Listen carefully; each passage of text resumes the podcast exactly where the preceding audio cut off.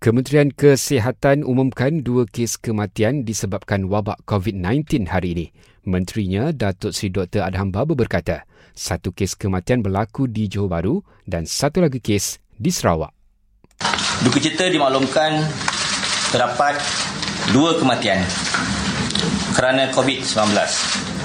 Merupakan seorang warga negara Malaysia berumur 34 tahun yang pernah menghadiri perhimpunan tablik di Masjid Jamik Si Petaling tempoh hari.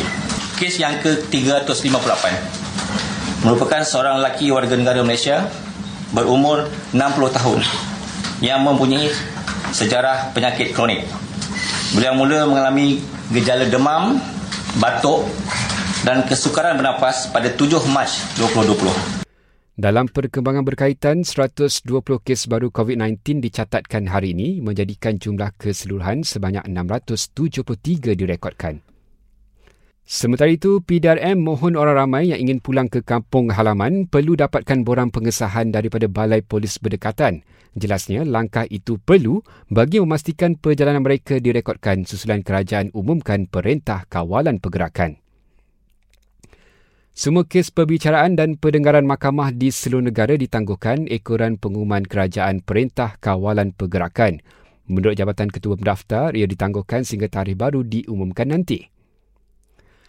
Rakyat Malaysia berang alik setiap hari untuk bekerja di Singapura dan Thailand dilarang berbuat demikian bermula esok. Kerajaan tidak pernah melantik mana-mana agensi untuk menjalankan imunisasi COVID-19 dari rumah ke rumah. Dan air sekali Lembaga Zakat Negeri Kedah tutup semua operasi zakat dalam usaha menangani penularan jangkitan COVID-19 sehingga hujung bulan ini.